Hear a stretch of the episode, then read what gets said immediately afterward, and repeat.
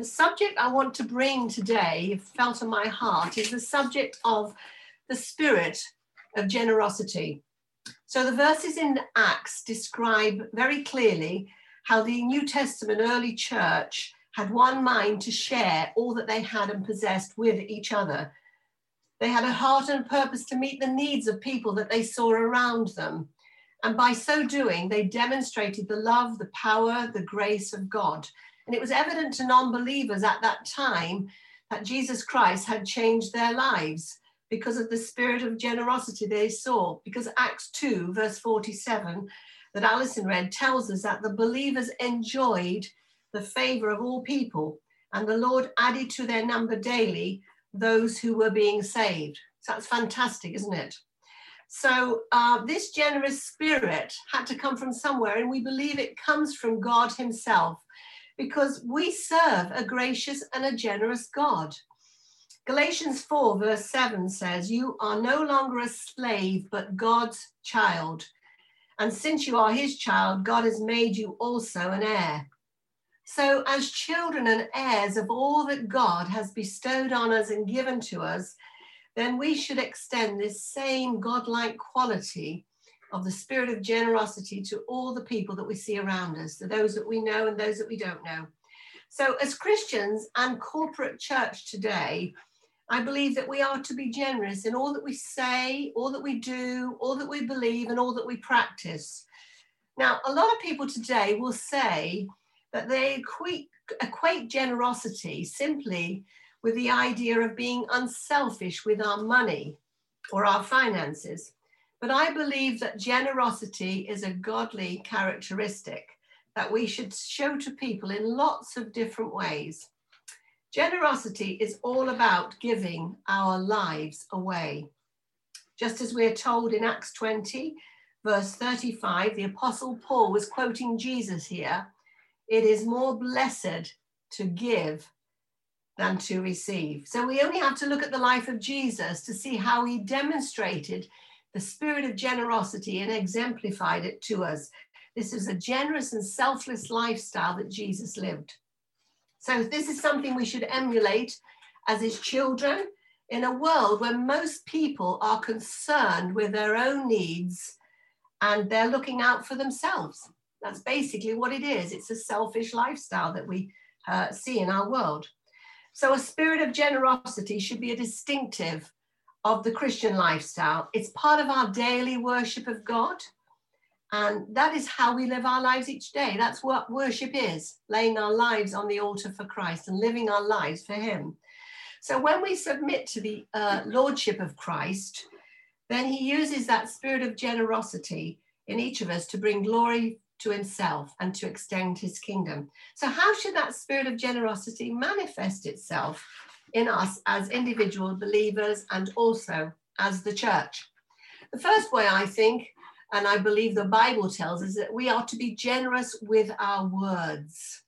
It's through our words that we can show love, true care, compassion to the world around us.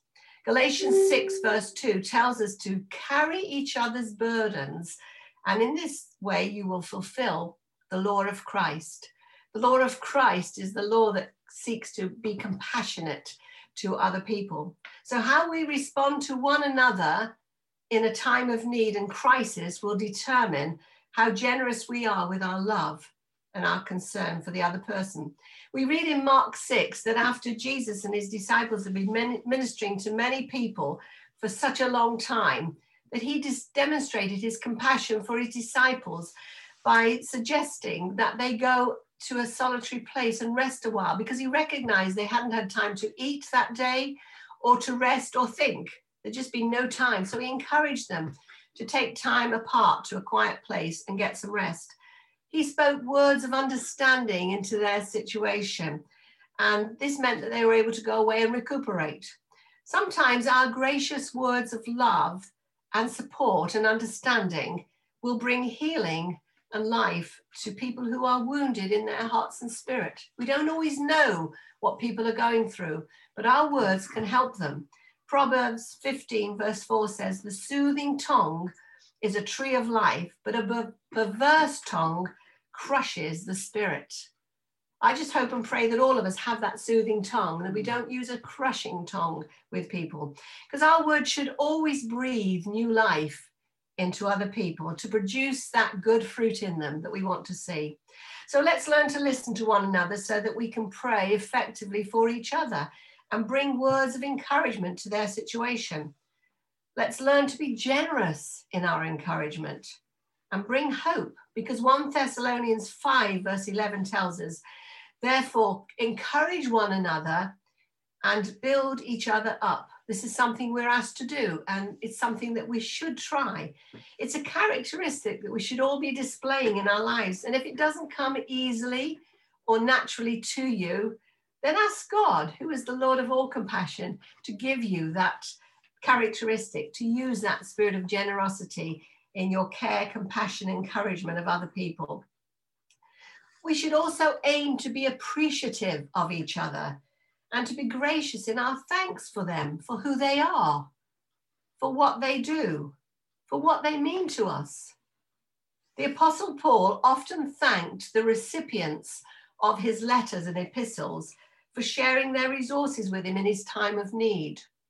He also named and co- uh, thanked his co workers for their words of encouragement when, they, uh, when he needed to hear their words in his hour of need. He was often in dire straits and in prison, and he thanked them for their words of encouragement.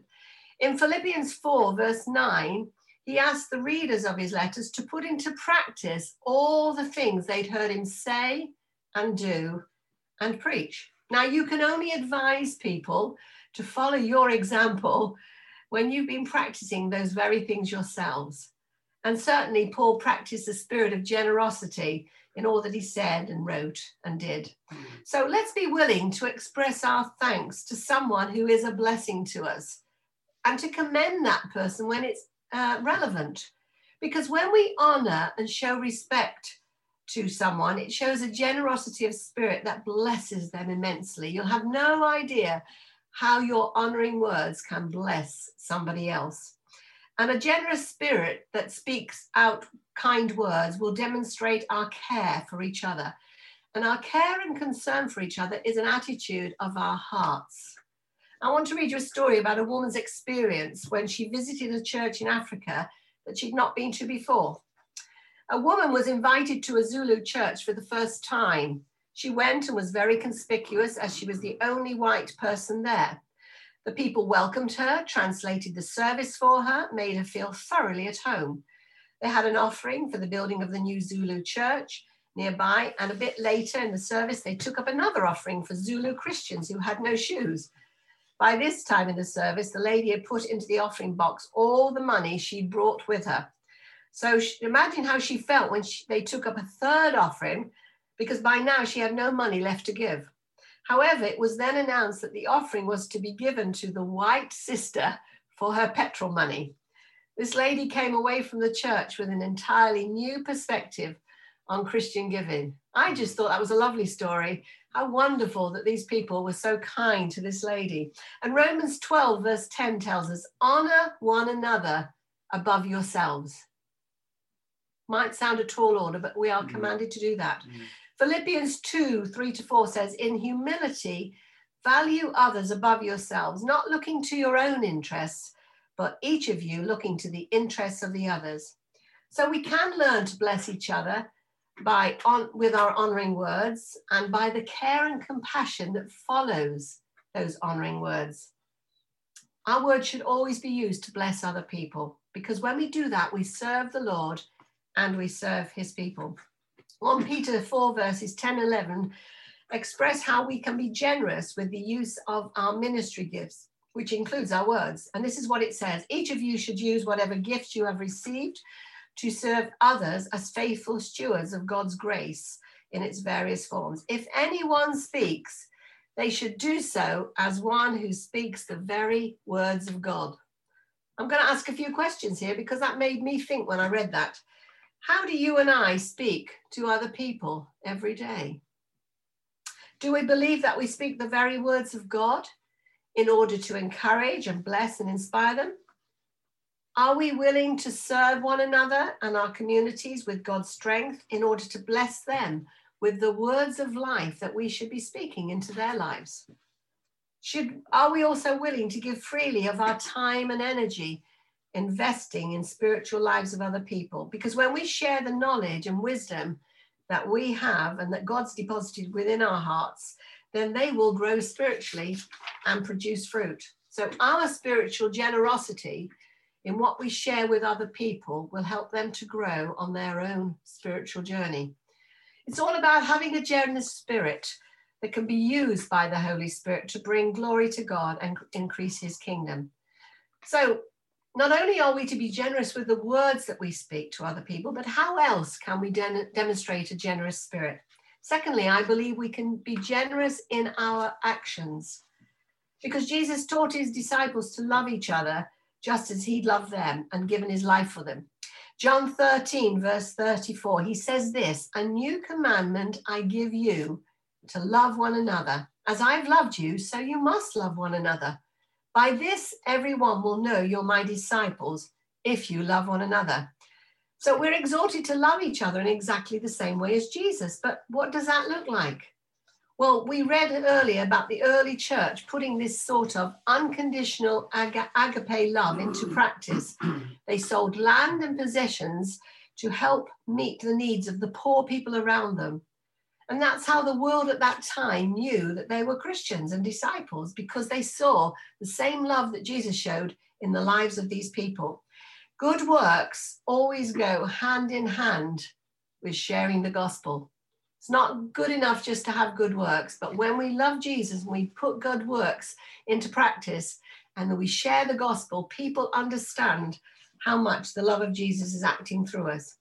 So they had a generosity of spirit that could only have come from the Holy Spirit himself. Now, these were the same men who, not long before the death of Jesus, had been arguing about who the greatest one amongst them was. I find that incredible. Now there was no argument about who was the greatest or the best disciple because they were all understanding Jesus' love was a humble love. So they were totally concerned with the needs of others, and the Bible tells us they had all things in common.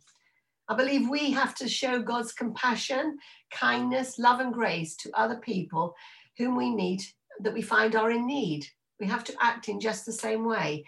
There's a saying that actions speak louder than words. And so the word love here is often translated as action. I'd like us to think about that whenever we're doing things for Jesus, recognize that we're showing his love.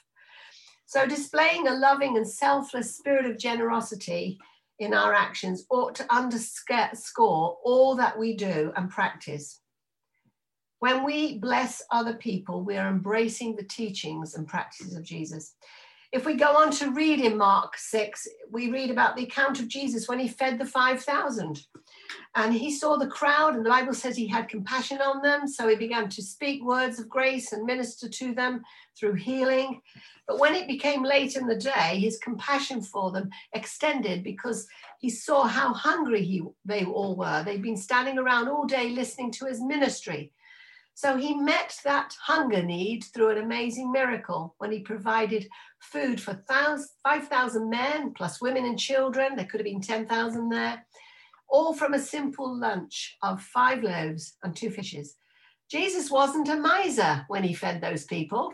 He was overly generous because it said there were several baskets of fragments picked up afterwards to feed many more hungry people. So he didn't use just words to comfort them. He went on to use his actions to bless them when he saw that need.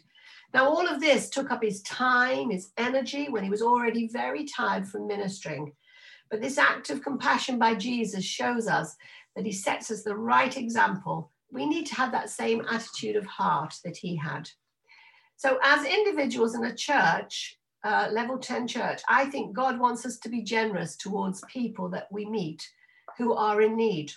Proverbs 22, verse 9 says, The generous will find them sorry, the generous will themselves be blessed, for they share their food with the poor.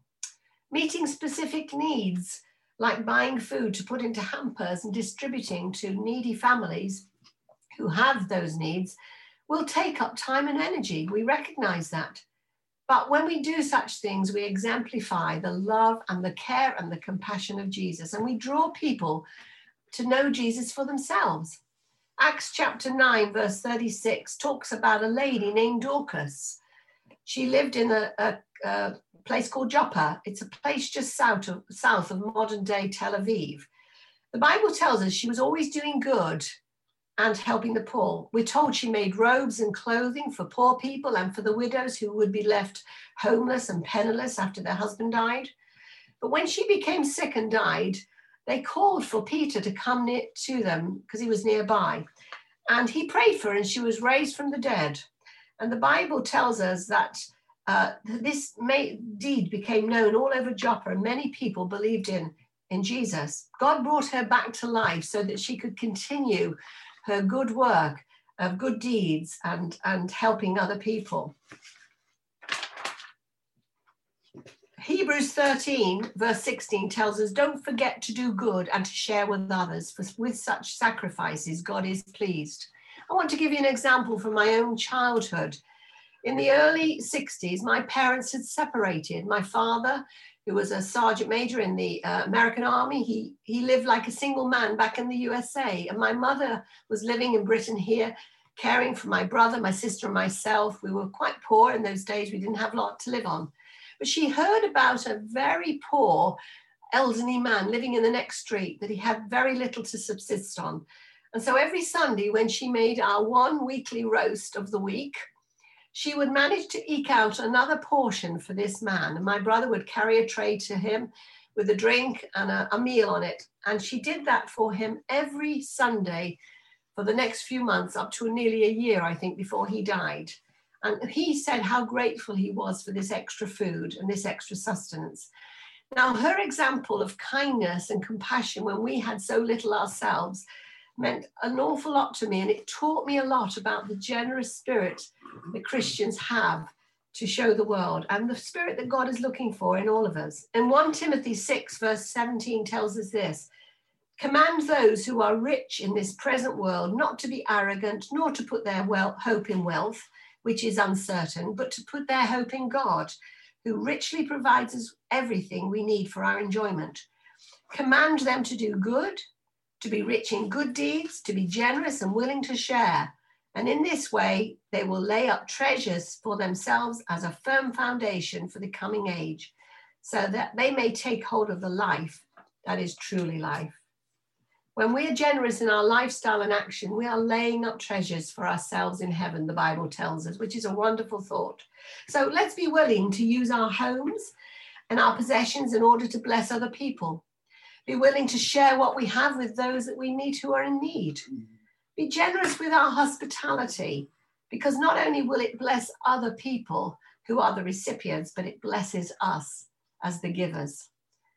So, displaying this selfless spirit of generosity must underscore all that we do and practice in our personal and our corporate church life. 1 Corinthians 12, verse 28 tells us God has placed in his church gifts of helping. Now, when we demonstrate this attitude, then people will be drawn to our lifestyle. They'll want to know who is this Jesus that we serve.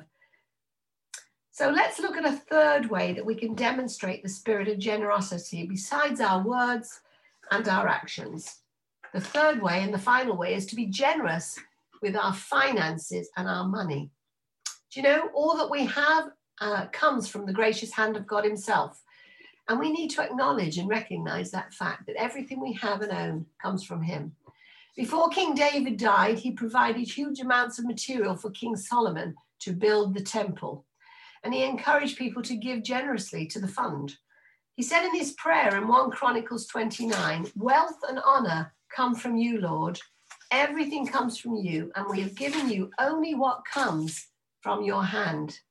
So if we understand that everything we have and own comes from the gracious hand of God Himself, then we should be willing to be generous with our money, giving freely where God directs us, and learning to sacrificially bless His church and those people that we meet day by day who are in need. So, the first principle we need to learn as individuals is that we should honor God with our money, with our tithes, and our offerings. Now, tithing was taught as a life principle in the Old Testament and the New Testament as being the right way to honor God with all that we have our finances, the things that we planted and were grown. Um, in the Old Testament, God rebuked his people through the prophet Malachi for withholding their tithes and offerings from him, so that the priests in the temple were left without sustenance. This is the way they lived. They were provided in the temple by the gifts that came in. So God said he was being dishonored by his people's selfish heart and attitude. He told his people they were robbing him, and so he wasn't going to bless them as, they, as he wanted to. He issued them with a challenge. We read in Malachi 3, verse 10, he says, Test me in this, says the Lord Almighty.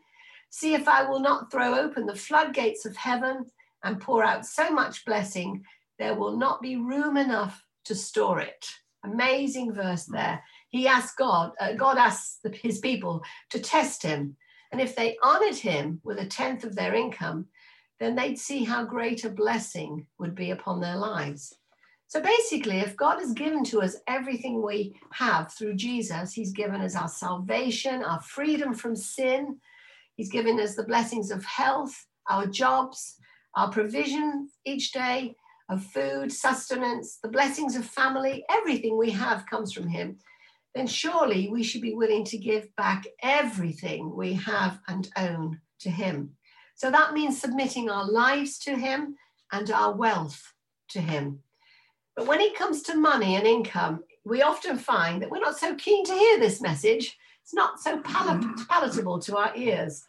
And in Mark chapter 10, we heard read earlier the passage about a man who asked Jesus, How do I inherit eternal life? He didn't understand that salvation and eternal life were not to be inherited. They were a gift from, from God to us when we accept his son and we submit our lives to his lordship.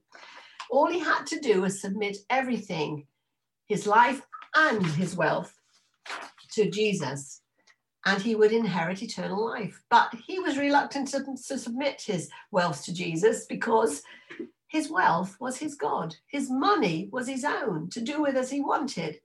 His money was his Lord, in fact. And so he couldn't make Jesus the Lord of his life.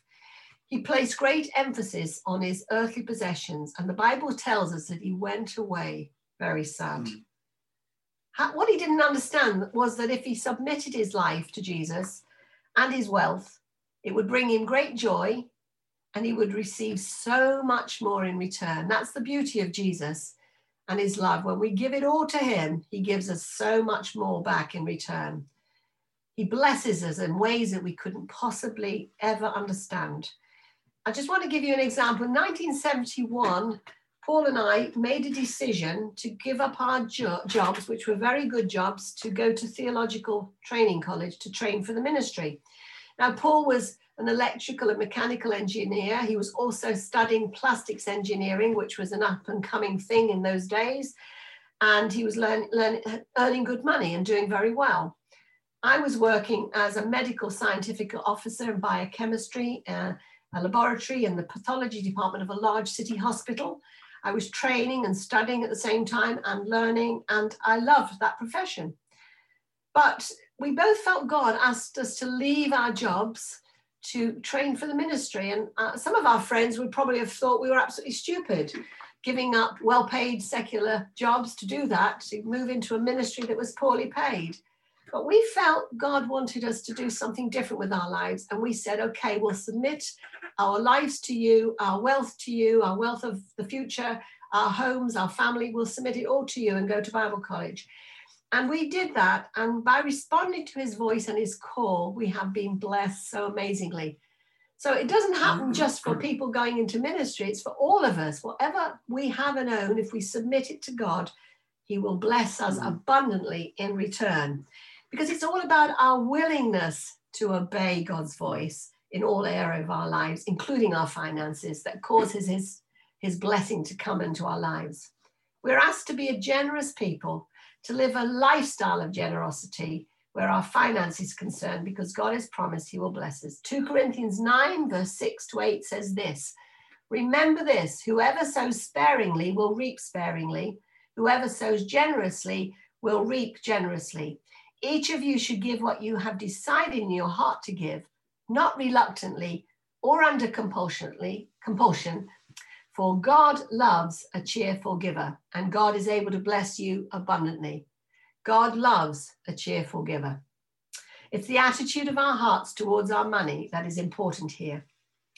Jesus commented on the actions of, of the widow in Luke 21 when she put in two small pennies into that offering box, two coppered coins. It was a tiny amount of money and it was little in comparison to what other people were putting in. But he said, she will be remembered for this because she's given everything she owns. She put in her total wealth at that point.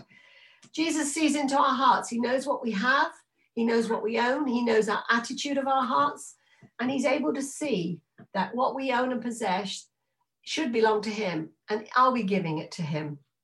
Luke 6:38 says, "Give and it will be given to you, for the with the measure you use, it will be measured back to you."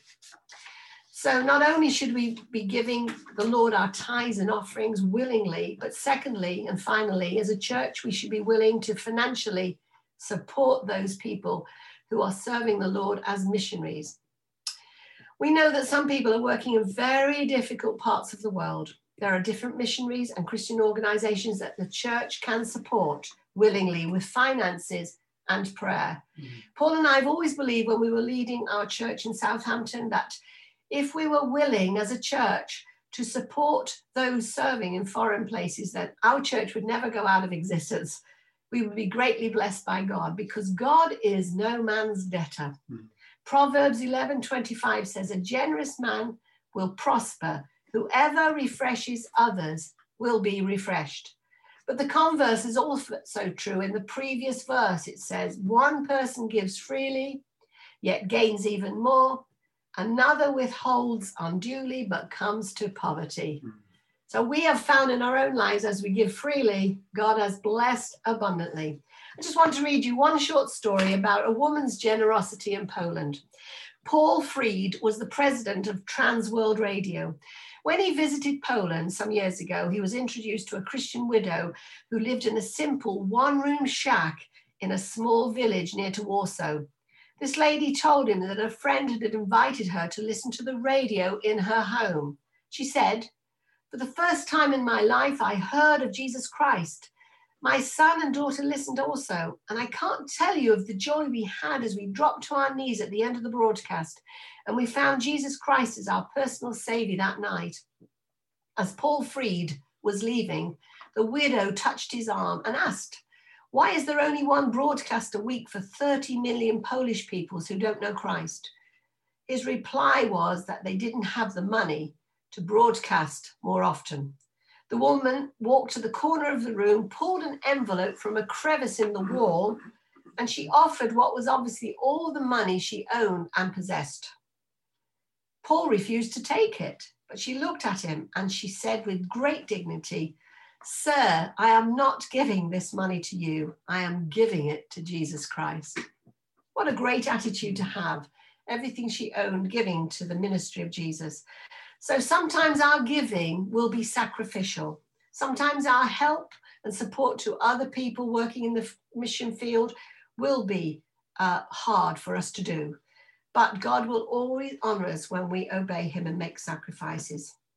When we love Jesus with all our hearts, then it'll be evident in the way we live our lives and demonstrate a generous spirit. 1 John 3:17 says, If anyone has material possessions and sees a brother or sister in need, but has no pity on them, how can the love of God be in that person? Dear children, let us not love with words or speech, but with action and with truth.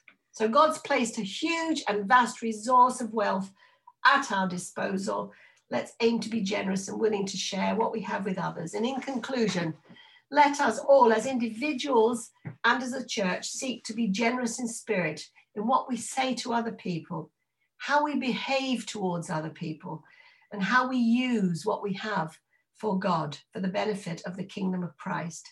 These are principles of the kingdom lifestyle that I believe we should emulate. And by doing so, we honor Jesus. So may God help us each to aspire to his standard of serving with that gracious spirit of generosity and grace.